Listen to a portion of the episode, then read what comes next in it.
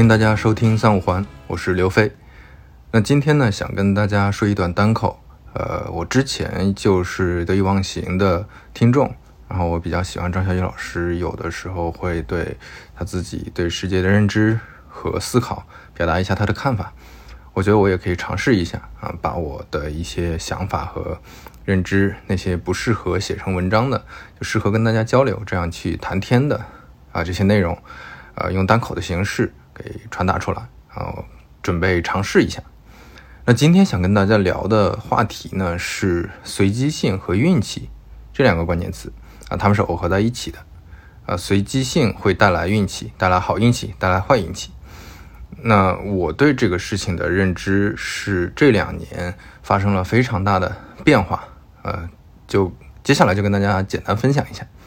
首先，我们先聊随机性这个点，为什么说？我们大家对随机性的认知通常存在一些偏差，尤其是我们刚刚毕业进入社会之后，会存在一些偏差呢？是因为我们从小到大接受的教育是应试教育，我们带着非常浓重的一个学生思维在认知这个世界的。什么是学生思维呢？其中很重要的一点就是我们会觉得，我们只要做到什么，就能得到什么。因为我们之前在学校里，我们最核心的目标其实只有一个，就是考试拿到一个好的成绩。那拿到这个好的成绩，它跟我个人的努力，跟我能学呃认真学习多少东西，跟我去练多少考题是紧密相关的。我只要练的考题足够多，我只要对知识点的学习足够深入，那一定能考到一个好的成绩。呃，这中间一定是一个正相关的，也存在一点点的随机性，但是它基本上正相关的。所以说，我们那个时候就建立了一个，我们想要达成一个目标，我们一定做什么什么什么就可以了。我们看哪本教材，我们学哪些东西，我们一定能达到那个结果。啊，这个因果关系非常简单清晰，而且因和果都是很单一的。因就是我们要努力学习，果就是我们能得到一个好的成绩。那那个时候，我们的人生目标。那个阶段，我们的人生目标就是拿到一个好的成绩。那这个时候，我们对因果律就是非常非常认同的。我们潜意识里都会觉得，我们只要怎么样就能怎么样。一方面是因果关系非常简单啊，一个因导致一个果，特别简单。另外呢，就是因的可控性也非常强。我们想要去学习这些东西，我们只要花出时间和精力来就 OK 了。呃，除非我们真的存在啊一些，比如说我们就特别讨厌某个科目。或者说，我们就在某个方面，呃，在数学上或者在记忆上存在非常大的能力的缺失，呃，素质的缺失。这个这个其实可能性本身就比较小，但是哪怕这样，我们也是非常可控的，因为我们再投入更多的时间，就都都能拿到一个差不多相对满意的一个结果。所以说，不光是因果关系比较简单单一，因的可控性也特别强。我们对这个因的可控性很强，所以我们对果的可控性也非常强。但是呢，当我们进入社会之后，你就会发现，哎，好像这个世界运转的逻辑不是这样的。你会发现，身边很多人可能一进入社会，哎，立马就能够啊，在职场里过得如鱼得水，立马就能拿到一些非常好的机会，立马就能升职加薪。你会发现，有的呃朋友，有的同学呢，哪怕当年跟呃其他人一样优秀啊，我的考试成绩非常好。但是呢，我最后还是可能泯然众人人矣，或者说为了买个房，为了买个车，非常拼命的奋斗啊，要九九六，要特别辛苦。但这这是说的世俗意义上的一个一个目标了，你能不能赚到钱，能不能生活的比较舒适，还有很多其他方面的随机性。你会发现，比如说你追一个姑娘，姑娘能不能追到，并不是一个简单的因果关系。呃，这也是为什么说很多理工科的，呃，其实也不是理工科了，就是很多还是学生思维非常浓重的这种朋友。我想追一个女生，追一个男生的时候，我就把因果关系看得非常简单啊，我只要付出了什么，或者我只要做到了什么，他就一定会喜欢我。但是喜欢这个事儿，它它的因并不取决于你做了什么，而是取决于你这个人是什么样的人，对吧？所以，所以你会发现因果律，尤其是这种单一的因果律，以及因的这个可控性。在社会上，在你走入社会之后，它就没有那么大的意义了。你要认清楚，这个世界它是非常随机的。你看到的那些，就哪怕你确实付出同样的努力，但是你看到有些朋友，他们就能拿到非常好的机会，就突然啊，那个那个进入了一个呃叫所谓风口的行业，或者说他们因为之前专业选的不错，当然这个专业选的不错，可能也是随机性非常强的一个选择，就当时随便选了一个专业，但没想到哎过了几年这个专业突然变火了啊，所以他们能够啊我们所谓说的运气比较好的怎么怎么样，所以说呃。我们进入社会中，我觉得最最重要的一点，对这个世界的认知里，如果说只说一个关键词的话，就是先认知到这个世界的随机性。关于这个点，你你放到非常大的、非常宏观的一个层面去看，其实也是如此的啊。但是，大家可能都听说过非常知名的畅销书作家塔勒布，他写的每一本书几乎都是在讲随机性的啊，《随机漫步的傻瓜》《黑天鹅》《反脆弱》。还有最近刚出的那个非对称风险，塔勒布一直在论述的一个事情就是，这个世界是不太可控和难以预测的。它并不是，呃，像我前面提到的那种有简单的因果关系，它肯定有因果关系，但是这个因果关系复杂到我们没法捕捉到所有的这个，呃，那个变量，才没法推导出来一个确定的结果。那这个时候，我们就要接受这个世界，它就是一个混沌的、随机运转的。如果对量子物理感兴趣的朋友，可能也知道，呃，在微观层面，其实也存在非常强的随机性，甚至说就是很不确定的。一个粒子在非常微观的层面，它下一秒会出现在什么地方，这个是无法预测的，它就是会随机出现在一个地方。当然，你从宏观视角看的话，它还是会出现在可能的那些地方。啊，它会有概率出现在哪些地方？这些这些都是可计算的。但是你在微观的层面上，每个粒子，每个非常小的粒子夸克，它们会出现在什么地方？这个是不可预测的。所以说，当物理学家大家研究到这个这个层面之后，研究到发现了这个事实之后，呃，爱因斯坦说出了那句经典的：“呃，我不相信上帝会掷骰子，因为他不相信说在这么微观的层面，居然没有一个确定性的计算的方法。”居然是不可预测的，但是这个这个有点扯远了。呃，我们现实生活中的很多随机性，其实还是跟人和各种这个社会运转的很多因素、很多元素相耦合的。那我们知道了随机性之后，我们再看运气在每个人身上的这个呈现。随机性是一个宏观的分布，它降临在每个人身上，其实就表现出来是运气。那这个随机性，随机性本身它是没有没有好恶的嘛，它就是随机降临在每个人身上。你你有什么样的遭遇，你当时为呃想了一件什么事情，你遇到一个什么事情，于是你做出一个什么决策，最后走上了什么路，这些都是非常啊不确定的，非常随机性的。那这个降临到每个人身上，最后大家的结果不同，这就是我们说的所谓的好运气和坏运气。那我在还没有呃那个作为作为一个呃大 V 还没有完全过气的时候。之前有出版社找我帮忙写了一个推荐语，那本书就叫《成功与运气》。那这本书的作者呢，花了很长的篇幅去论证一个道理，就是大部分的成功，呃，其实应该是几乎所有的成功都一定跟运气相关。你你肯定不能说所有的成功都是运气这一个单一要素、单一原因导致的。但是你想要成功没有运气，那几乎是不可能的。很经典的一个大家经常拿来说的一个例子，就是乔布斯和比尔盖茨是同年生人。这个可能很多朋友也不知道，他们是同年生人，是同龄人。呃，这个当然有有一定的巧合的成分，但是很重要的一点，要知道他们当年做的，呃，他们当年能做出来这么伟大的一个事业，能够把 I 从 IT 到互联网的这个时代的最最重要的企业能够创立出来，能够发展下去，一定是跟他们的年龄。有非常强的相关性的，为什么呢？因为如果你当时是一个四五十岁的一个很资深的一个行业的工程师，或者一个行业的从业者，其他的岗位的从业者，你其实是不会想要说我做一个多么新的东西去打破我自己现在的体系的，以及说可能这个时候我也没有那么强的热情精力去做一些突破性的尝试。那如果说再小一点，当时。呃，乔布斯和比尔盖茨他们去创业做这些尝试的时候，是在大学快要毕业的时候。那如果再小一点，比如说是高中生，那可他可能又没法具备这种能力，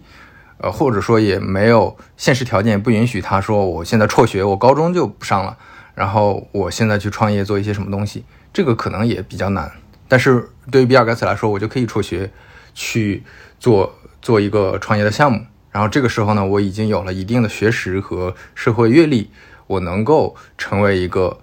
呃项目的推动者和一个公司的呃领导者。所以说，这个这个你你会发现，年龄在这件事儿上，它就是一个运气的存在。如果说你早生十年或者晚生十年，你可能就拿不到这个运气。那对比到我们我们国内，其实这个因素或者说这个现象也非常。明显了，因为比如说，我们看 BAT，BAT 他们成立的年份是非常非常接近的。腾讯是九八年，阿里是九九年，百度是零零年，他们是呃每隔一年成立一家，啊后面变成了巨头。那如果说你早五年或者晚五年，可能就非常艰难，而且。啊，这几个创始人的年龄，当然他们不像比尔盖茨和乔布斯是同年的，呃，马化腾是七一，马云是六四，李彦宏是六八，他们的年龄还是有一些差别的，但是基本上也是在一个区间范围内。他们那个时候都都相对比较年轻，都也比较有创业热情，对互联网比较了解。然后同时呢，他们又已经有了比较好的经济能力，或者说组建团队去做一个创业项目的能力。那再看后面的 TMD。啊，滴滴、今日头条都是在一二年成立的，美团是成立的比较早，零九年，但是它的现在非常核心的业务外卖也是一三年成立的，基本上也是同一个阶段。成为张一鸣都是八三年的，王兴呢是七九年的，也基本上算是同龄人。那你如果说我现在我一定要再做一个跟滴滴、跟头条、跟美团一样的这样一个公司出来，可能可能你只能去瞄瞄定下一个时代的这个互联网的产品。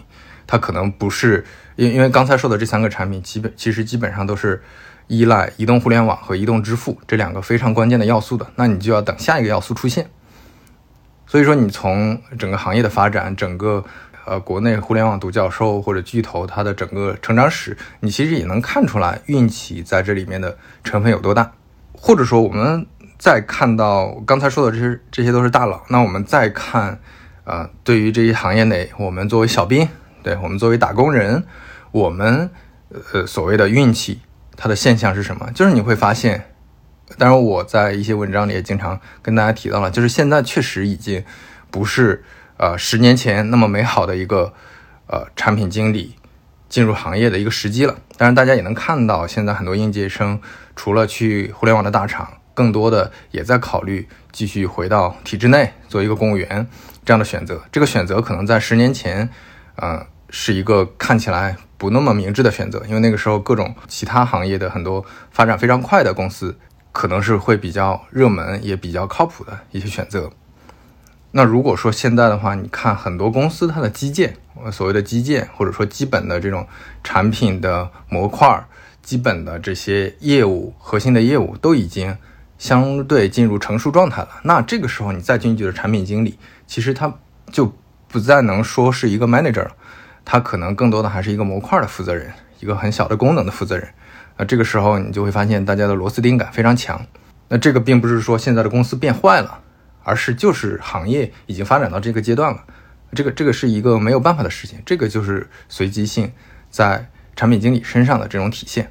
那刚才说的好运气、坏运气的话，呃，你把刚才说的事情反过来，比如说你想成为一个很好的企业家，结果你没有赶上那个风口，没有赶上那个蓝海的市场。没有赶上红利，啊，这这可能就是坏运气了，或者说你出身的家境不太好，因为你会发现当年 BAT 三个创始人的家境都还是很不错的，他们有足够的能力去呃接触到互联网，并且能够拉到一个非常好的团队去做这件事情。然后还有很多朋友呢，可能前些年互联网泡沫和有些垂直行业的泡沫比较呃多的时候，加入了某个行业，比如说 P2P。嗯，或者说做虚各种虚拟币，那最后可能就要面临很很尴尬的一个局面。那在当时选择的时候，你是发现很难做出一个很清晰、很具体、很准确的一个判断的。呃，当时很多人可能就是呃因为各种机缘巧合进了某个行业，那当时进的某些行业，其实其实你回头看这些呃当时的选择，你会发现大家都是存在很多不确定性的。自己也没有太想清楚，就进到某个行业了。那有一些没想清楚进到某个行业的人，他们机缘巧合，哎，跟着这个行业成长，变成了行业内的中流砥柱，变成了高管高 P，啊，另外一些人呢，进不小心进入了一些很不靠谱的行业，那这中间存在的运气成分就非常非常大了。当然，你可以说，是不是我在选择一个职业，在选择一个行业的时候，我还是有，呃，怎么说，我还是有一些判断能力，或者有一些判断方法。我能够在当时做出一个好的选择的，当然，其实这个是可以的，因为你会发现当年，呃，很多呃比较出色的那些企业家，或者说比较优秀的互联网从业者，还是能够得出一些洞见的。但是你会发现，大部分，至少我身边接触的朋友，我身边接触的很多朋友，他们回忆说，哎，我现在做到现在的位置，我五年前、十年前是怎么做决策的？他们可能也做了一些判断和决策，但是他们的逻辑是错的。他们收集的信息论据可能也是错的，但是最后结果对了。他们觉得我要进这个行业，比如说我之前有朋友说，我我我想进滴滴，因为我觉得滴滴怎么怎么样。但后来这个判断是错的，因为他当时进去的时候是做出租车行业，是当时滴滴还是在做出租车打车平台。那当当时是对这个行业有一个判断，但是这个判断是错的。最后滴滴做了快车，做了专车，乃至到了后面做了很多业务啊，发展非常迅速。那他跟着这个平台成长起来了，那他回顾过去，其实他的判断是错的。那你你说这个，这其中不就也是随机性的一个体现了？或者说，比如我之前接触的很多阿里的朋友，那他们当年在七八年前，尤其在一三年之前加入阿里的那一批，其实你会发现，啊，当然不是不是不是故意要要要那个歧视低学历的呃朋友，但是当时确实很多高学历的。朋友是不愿意去这个公司的，因为觉得这个公司不太靠谱，它是一个民营企业，然后未来的发展也不知道怎么样。电商可能看起来也就是，也就是这么这么这么样的一个小业务了，它未来能发展到什么程度，没有人知道的。当时大家看来看去，只有马老师自己特别坚信这一点啊，他一定能成。但是那个时候，如果所有人都不信，只有马老师坚信的话，那这个时候就感觉这个公司又像一个传销公司。那很多人就不愿意去，呃，哪怕很多名校毕业生当时到阿里，其实也是因为没有特别合适的机会，或者说就特别喜欢做互联网。正常的选择其实会绕开这些互联网公司的。但是你看现在十年之后，就呃完全不一样了，对吧？当时进去的那些那些人都已经变成了非常优秀的一些啊职业经理人，或者说能成长的比较快的，也能出去创业，做出了很多很优秀的企业。这个时候我们再看，就发现这个随机性在这个世界上的这些呈现是非常非常好玩的。呃，大家有兴趣的话，也可以去看一看。比如说五年之前大家是怎么聊啊今日头条这个产品的啊，三年之前大家是怎么聊抖音这个产品的啊，以及说呃，在一个产品刚出现的时候，大家是怎么谈论它的。我们不要看那些马后炮的这些媒体啊记者。嗯，大家的这些论述，这些论述都是他那他都已经做起来了，你去评论说他做的好的那些点是没有任何意义的。你你看他三年前写的东西，可能他还在批判这个东西，他觉得这个东西不太行。所以你你看到这些之后，你可能就能明白说，没有人在当时能够比较准确的，或者说有人也是因为随机性的影响，本身也是因为随机性的影响，才能得出一个比较准确的判断。所以说，这你看完之后，一方面是你感慨这个世界随机性的一些奇妙之处，另一方面呢，你可能会觉得有点啊惶恐，或者说有点茫然。对这个这个时候呢，很多朋友可能就会陷入一个虚无主义，陷入一个呃，我觉得反正对吧，所有的东西都是看随机性，都是看运气，那我是不是就可以不用看这一点了？我不用关心这个什么因果关系，我就从原来的。啊，学生思维里的这么强的一个对因果律的一个信仰，变成了我完觉得因果律完全都是扯皮，完全都是都是垃圾。其实也并不是这样的，就我们不要到另一个极端。刚才说了，随机性它是在宏观层面上呈现出来的一个一个表现，但是在每个人身上，每个每个具体的人身上，因果关系依然是奏效的。只不过这个因果关系并不是我们之前学生时代理解的那种单一的因果关系，一个因导致了一个果。我们把这个因控制好，这个果就能控制好了，而是非常多的因导致一个果。那我们要拆清楚这中间所有的因和果，那我们就能认知到随机性、运气跟我们个人之间的关系。那我们怎么去认知这个？更多的，我觉得我我自己更多的方法还是看我身边的朋友，以及我能了解的相对比较清楚的那些呃前辈啊，有经历的人、过来人，他们自己的这个所有的经历。我们当然不要光看他们说什么，因为他们说的时候肯定是讲自己。呃，做了哪些事情，得到什么结果？但是没有人，因因为他说的时候，他也是基于自己的认知，没有人的认知是能特别完备的，每个人的认知都是存在偏见的嘛。啊，这这个这个，呃，我刚才说的这个逻辑，在《成功与运气》这本书里也提到了，就是你会发现很多成功的人出来讲他能为什么成功的时候，没有人会提运气的，就哪怕他心里知道很多是靠运气，但是他总不能天天跟别人讲我是运气，我是运气，那你传导的这个。这个这个这个价值观就是有就是错的，那你对社会产生的影响也是不好的，所以很多人不会提自己是因为运气或者怎么怎么样。所以说，我们要看的还是这些人他自己的一些经历，在过程当中的选择，他为什么走上这这条路，他最后因为什么所以成功了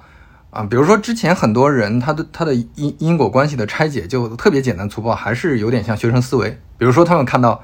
啊，马云老师。啊，他创业成功了，他做了这么大的一个电商帝国，他非常厉害，对吧？他是一个企业家，我也想成为企业家，那我就去读了一些关于他的说法，关于他的当年的一些传记也好，一些故事的讲解也好，发现，哎，他是一个正义的人。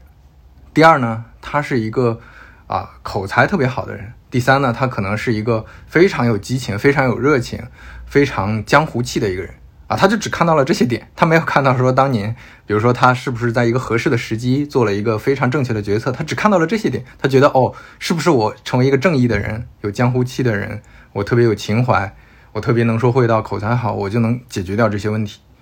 我就能成为一个很好的企业家，然后他就去尝试了，最后结果当然就对吧，可想而知。因为发现很多之前我在呃还在创业的时候，发现身边很多创业者都是这样的一个心态，他们只看到了那些创业成功的人背后几个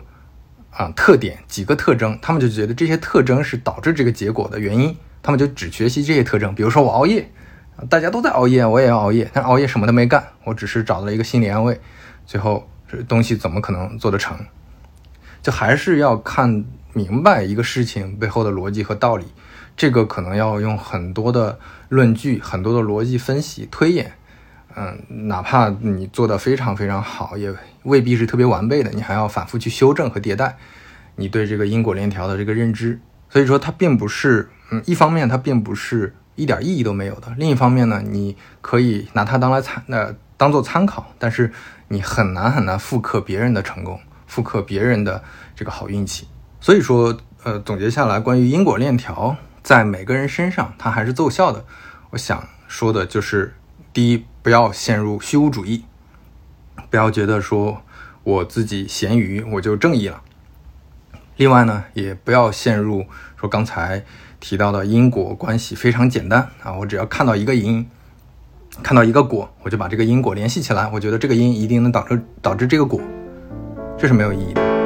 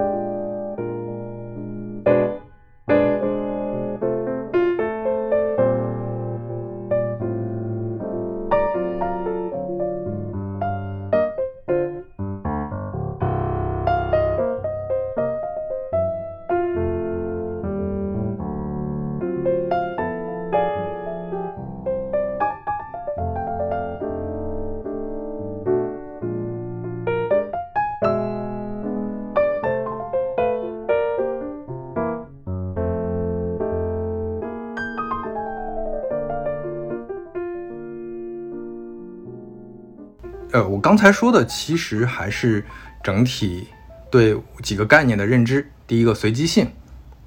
我的认知；第二个运气，我的认知；第三个是因果链条，我的认知。那接下来呢，我说一下我自己觉得我们应该如何对待随机和随机性和运气。第一，就是认知上，我们要认清这个，其实刚才提过了，我们要认清哪些是随机性的因素，哪些是个人努力的因素。对吧？那个长者说过了，我们不光要考虑个人的奋斗，还要考虑历史的进程。我们要搞清楚，说一个人成功了，我们不能只觉得说啊，这个人他一定是只因为运气。我们要看到运气背后的那些东西啊。同时，一个人成功了，我也我们也不能只看到说他做了哪些事，我们还要看到说我们是不是没有具备他所具备的条件，他的家境，对吧？他的。呃，做这件事情的时机，它的各种机缘，我们是不是不具备？我们也要认清楚这个道理。那我们自己呢，有了一个好运气，我们对自己的认知也要比较清晰。很多人自己有了好运气啊，比如说自己碰巧遇到了某个大厂招聘，今年因为做什么新业务，对吧？我的那个招聘的 Hi Con 特别多，我招了非常多的人。这个时候你你你碰巧，你本来可能没有这个条件能去这个公司，结果你去了，去了之后做了几年。其实这个公司也是螺丝钉的工作，但是这个公司因为发展很好，大家对这个公司非常认可，你就觉得啊，我是大厂出来的，我很牛逼，我自己啊光环非常大等等的。但是你没有认知到说，这个其实还是公司带给你的，你自己的能力到底什么样的，你能不能搞定一些事情？所以你会发现很多大厂，呃，成长比较慢的那些朋友，哪怕说职级比较高，薪资比较高，跳出来之后一样还是做不成很多事情。你要搞清楚自己到底啊有。几把刷子，哪些是运气给你带来的，哪些是你自己努力带来的？比如说拿我自己来说，我刚开始在网上有一定名气之后，其实那个时候是非常、非常、非常呃骄傲的，非常非常自负的，就觉得说，哦，为什么大家都喜欢看我，对吧？那肯定是因为我厉害，大家觉得我说的有道理，那我他妈就是真的有道理。但是后来真的经历过一些事情，见了很多前辈。见了很多很牛逼的前辈，比如说早期能把快车做起来的最最早期的那些产品经理，见识了很多在豆瓣啊、在知乎呀、在阿里呀、腾讯的很多前辈，那些见识过当年的这种风风起云涌，这种各种故事，经历过各种故事，做出来非常多重要的决策，参与过很多历史事件的这些很牛逼的产品经理之后，你发现你自己其实也只是有一些。基础的认知，你其实说白了就还是一个初阶的，呃，或者说说好一点，就是个中阶的产品经理。因为我写第一本书的时候，我其实才工作就两年多、三年时间。那个时候你怎么可能对行业、怎么可能对产品这件事、对用户这件事有多深入的认知呢？但是就因为就因为名气大，对吧？写的书有人看，所以你自己就会产生一个认知偏差，自我认知的偏差，你会觉得自己真的很厉害啊！其实并不是这样的。后面再回顾，再去像我刚才说的，我用我因果的链条去拆解，我去看哪些因素，呃，影响了我最后能够写书，能够像现在职场上也有比较好的发展。你会发现几个关键点确实存在非常强的随机性，也就是说有了比较好的运气，才能是最后变成这样的一个结果。比如说我当时最早开始写东西，是因为在知乎上开始写。我是一四年在知乎上开始写一些，呃，产品专业性的东西。我之前也是在知乎上瞎写东西的，写一些故事啊，写一些段子啊，随便写几句那种。我为什么当时要在那儿写呢？是因为我工作的那个创业公司突然单休改双休了，所以说我每周都多了一天，多了这么一天呢。我本身又是一个宅男，我不太爱出去到处逛、到处玩，哪怕那个时候是在上海。那现在想想，其实还是有点。后悔的，但是就因为我当时比较宅，不愿意活动，我自己就到处上网啊，翻东西啊，然后就发现，哎，我可以写点东西。因为知乎上有好多关于产品的一些讨论，我发现大家写的，当时确实写这个的本身就很少，非常非常少，然后写的确实也都比较普通，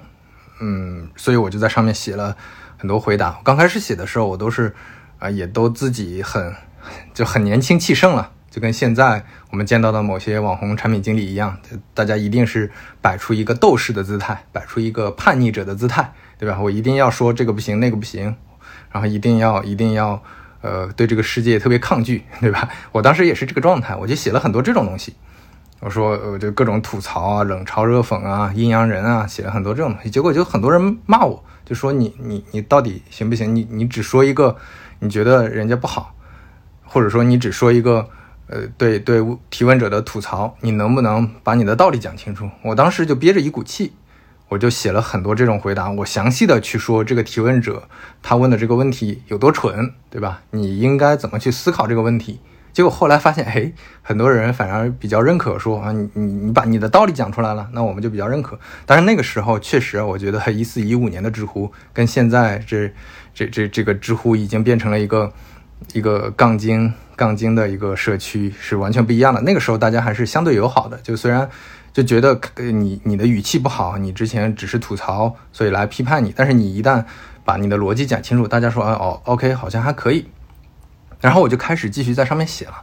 啊，写了一两年时间，然后慢慢的就开始有了一些名气。那这个背后的逻辑和道理是什么？这个随机性在什么地方？就是因为一四一五年知乎上没有这么多的关于产品经理的一些回答，因为知乎差不多是一二一三年才慢慢开放注册，之前还是邀请制的。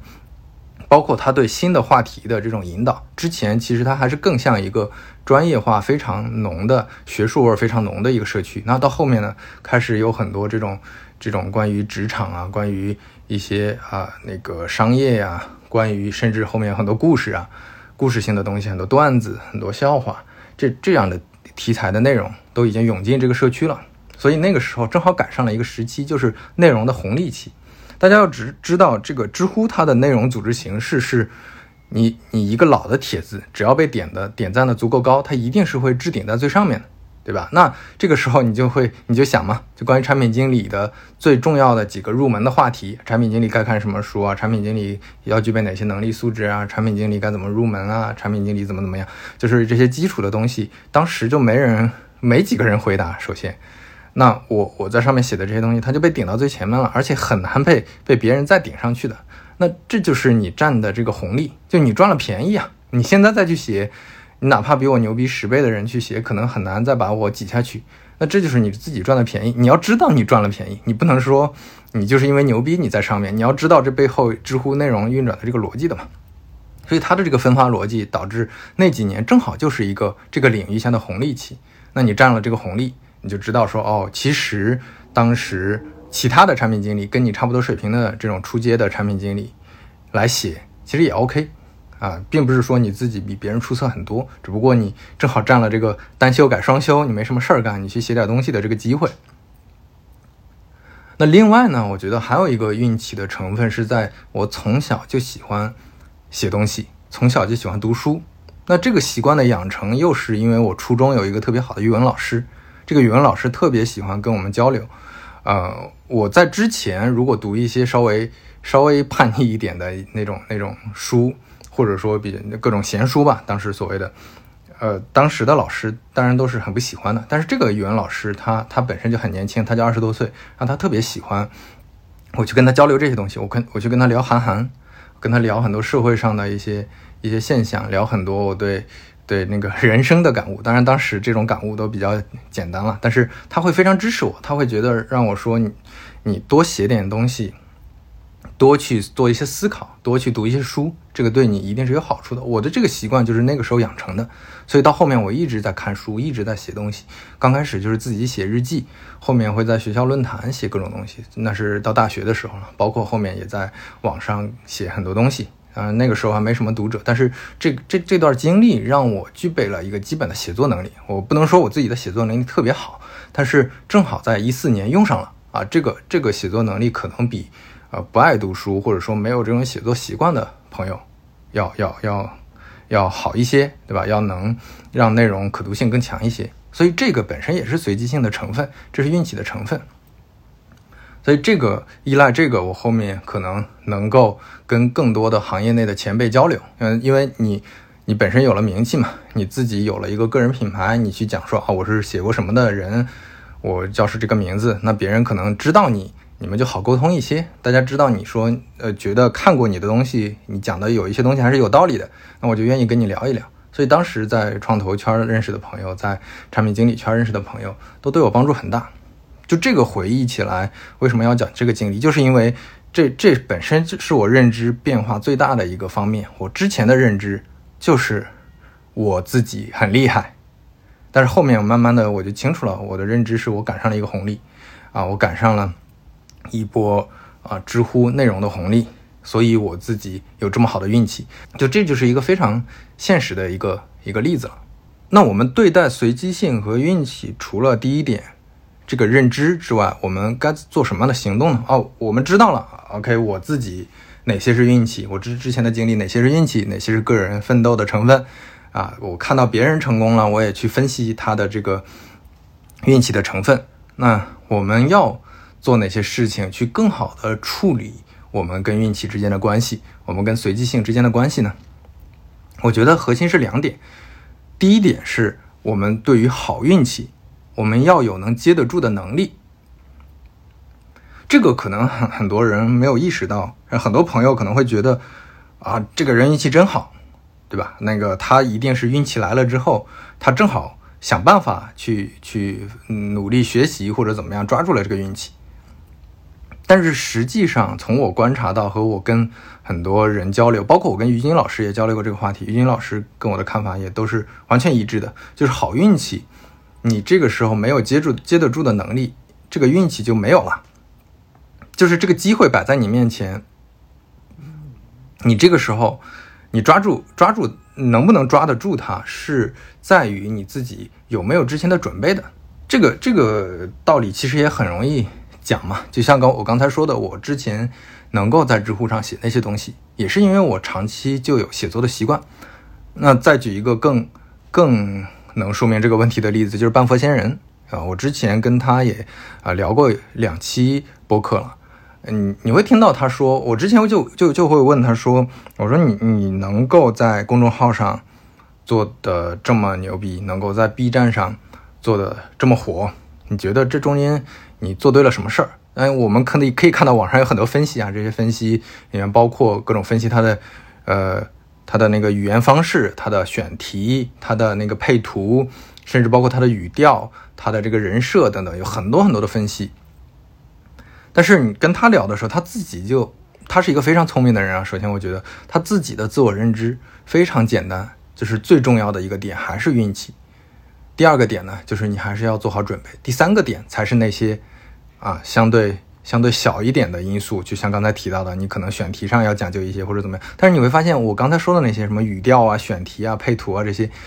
你其实花一段时间、花一段精力去去搞明白它，想明白它的逻辑，去做到它，其实不难的。难的在于什么？难的在于半佛他写了十四年的东西了，他从小学的时候就开始写，他疯狂的写，他特别喜欢写东西，因为他特别喜欢读读东西。他在之前应该是几年前。高中、大学的时候去写网络小说，他一天能更新好几万字。那他有这样超强的写作能力，才能保证他有非常持续的产出，以及说他知道一个选题我该怎么写了。这本身也是做好准备的一个很重要的一个表现。包括我刚才提到跟于军老师聊，于军老师就会讲说，他当年抓到的这个百度的机会，当时在座的十几个年轻产品经理讲说，啊，你们已经没有这个机会了，就你你们想都不要想了。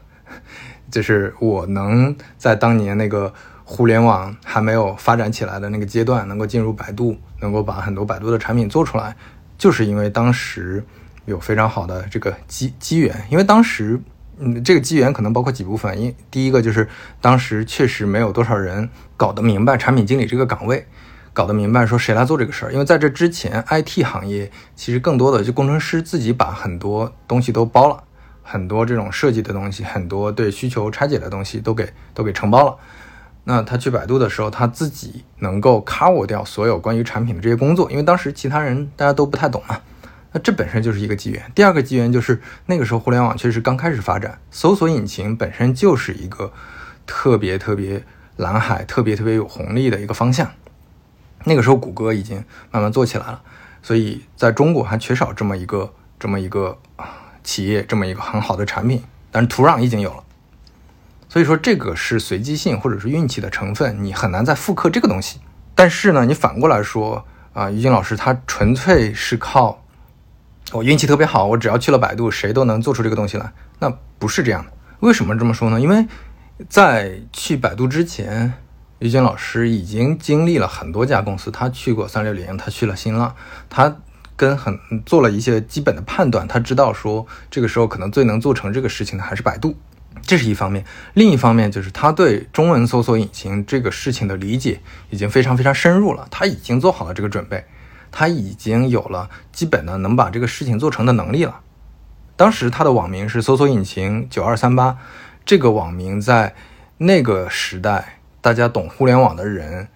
呃的心里就是一个非常非常重量级的存在，因为他写的关于搜索的相关的这些分析和啊认知，还有很多思考。这些文章都是非常非常，呃，珍贵的，非常非常有前瞻性的和有参考价值的，大家是非常认可的。需要先有这个准备，然后你再加上这个机缘，最后你得到了一个一个非常高的啊职职场上职业上的一个成就。那这是你要思考清楚的一个非常重要的一个问题，就是你在机缘来的时候，你是不是能够真的抓住？呃，我们每个人一生当中可能没有多少次机缘。啊，不管是在各个方面吧，就我刚才说的，当然还是比较世俗的职业发展或者个人成长的这个方面，在很多其他的方面，比如说你可能能够非常匹配，你能够呃非常彼此特别喜欢的这个异性，或者说你想追求的这个对象，你想厮守一生的这个对象，可能合适的一生当中遇到的就那么几个。但是你如果遇到了之后，因为当时你的状态很差。因为你还没有很好的这个比较成熟的恋爱的经验，或者说或者怎么处理情感的经验，就真的很多人是这样的。就我我没有任何约会经历，没有任何恋爱经历，这个时候你遇到一个合适的对象，你是很难跟他相处下去的。你拿他开始做迭代，开始学习，这个成本是非常高的。或者说你那个时候还并没有特别优秀，或者说你那个时候呃很多这种现实。现实意义上的很多准备都没有做好，你的物质条件比较差，或者说你的，呃，你把大部分精力在花在其他的地方，你没有时间兼顾这个感情问题等等，就是你那个时候没有做准备，你这个机缘可能也就没有掉了。所以说，嗯，当机缘来的时候，你是不是能够有准备，抓住它？你抓住它了之后，可能这个好运气才能发挥它的效果。你会发现，之前我提到的那些在。啊，商业领域在互联网领领域的那些大佬，其实这两个方面都是非常非常具备的。他既有自己已经做好准备，长期对这个事情的观察甚至实践；另外一方面呢，他能够很好的抓住这个红利的时机。所以说，这是说的第一点，好运气我们要有接住的能力。第二点就是坏运气，我们要有扛风险的能力。这个在嗯刚才提到塔勒布的那些书里，尤其像《反脆弱》这本书里都提到了。就我们其实很难预测，像前面提到了那个呃随机性降临在我们身上，这些都是不可预测的。那既然是不可预测的，我们就要有抗风险的能力。这个抗风险的准备和我们能拿到一个好运气把它发挥出来的准备，其实逻辑上是一个一个一个道理。我们在真的遇到那些各种各样的问题的时候，比如说我们说刚才的个人成长或者职业发展，我们真的遇到一个坏运气，这个坏运气可能是什么？可能是三年内没有任何新要素出现，啊？没有任何我我你是想创业的，但是没有任何新要素出现，没有任何可以让你创业的比较好的方向，你没有找到，那这个时候你怎么办？你要有抗这个风险，时间。时间成本本身也是一个风险，你要这三年里你做什么事情能够抗住这个扛住这个风险，同时呢，三年之后，假如新要素出现了，你又能啊披着战袍上阵，这个可能是要考虑清楚的，你要自己有所准备的。就很多人去做决策的时候，他其实并没有考虑到自己可能遇到坏运气，他只把所有的宝压在好运气，有极端的好运气这个方面。结果好运气没有来，那这个时候就很糟糕了。甚至说来了一些坏运气，那这个时候你该怎么处理自己的这个这个这个这个现在的现状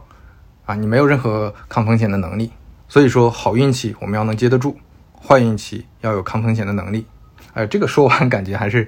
挺像鸡汤的，因为因为这种这种说法其实非常多了，我们经常能听到说机会是给有准备的人的等等。但是这背后你要真的有很多体感，你要真的能看到很多故事，能收获很多经验，看到别人的经验，能收获很多这种信息之后再做的这个判断和决策，对这个事情的认知和思考一定是更加深入的。最后再说一句话，这句话是什么？第一个，呃，上半句是公布唐娟，这个是我之前跟少南聊的时候，他经常提到的一句话。呃，我们做很多事情的时候，不要太想着这个果，我们把好的因先种下，对，最后可能不一定每个因都能开花结果，但是有好的因，可能能导致未来有好的果。如果你没有遇到坏运气，可能有很多好的因就变成好的果；如果你遇上了好运气，可能这个普通的因也能变成很好的果。但是你要把这个因种下，你不能说我就像我刚才提到，你孤注一掷的一定要。啊，去这个行业做一件什么事情，这个事情其实风险很大，或者说你一定要追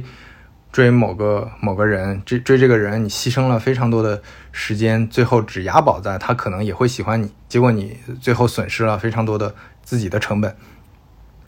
就在做很多事情，在做很多，嗯，你可能。觉得它是一个好的因的事情上，你在输出，你觉得你自己在输出价值或者在做好的事情，那你就先去做。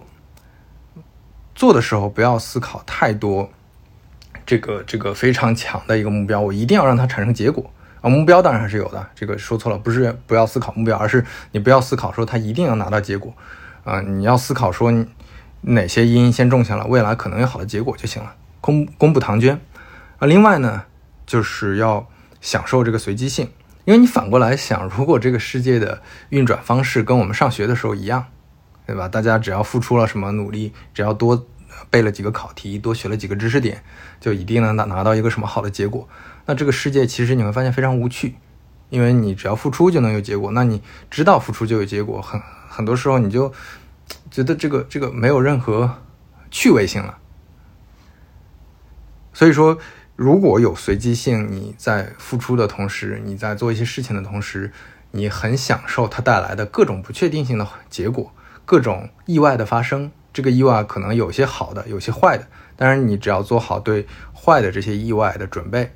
我觉得其实我们每个人的人生，我们的生活都会变得非常好玩，非常有意思。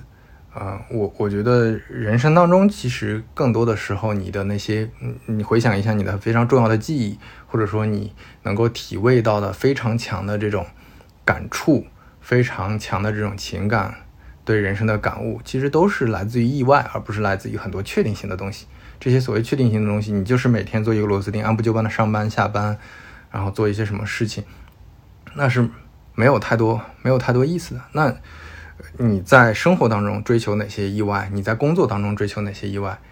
这些会变成我们啊生活的意义，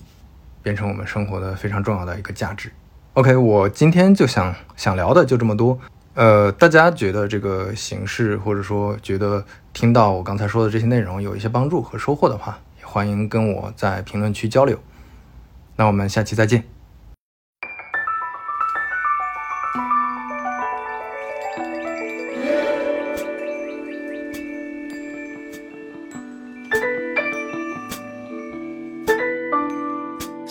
So. all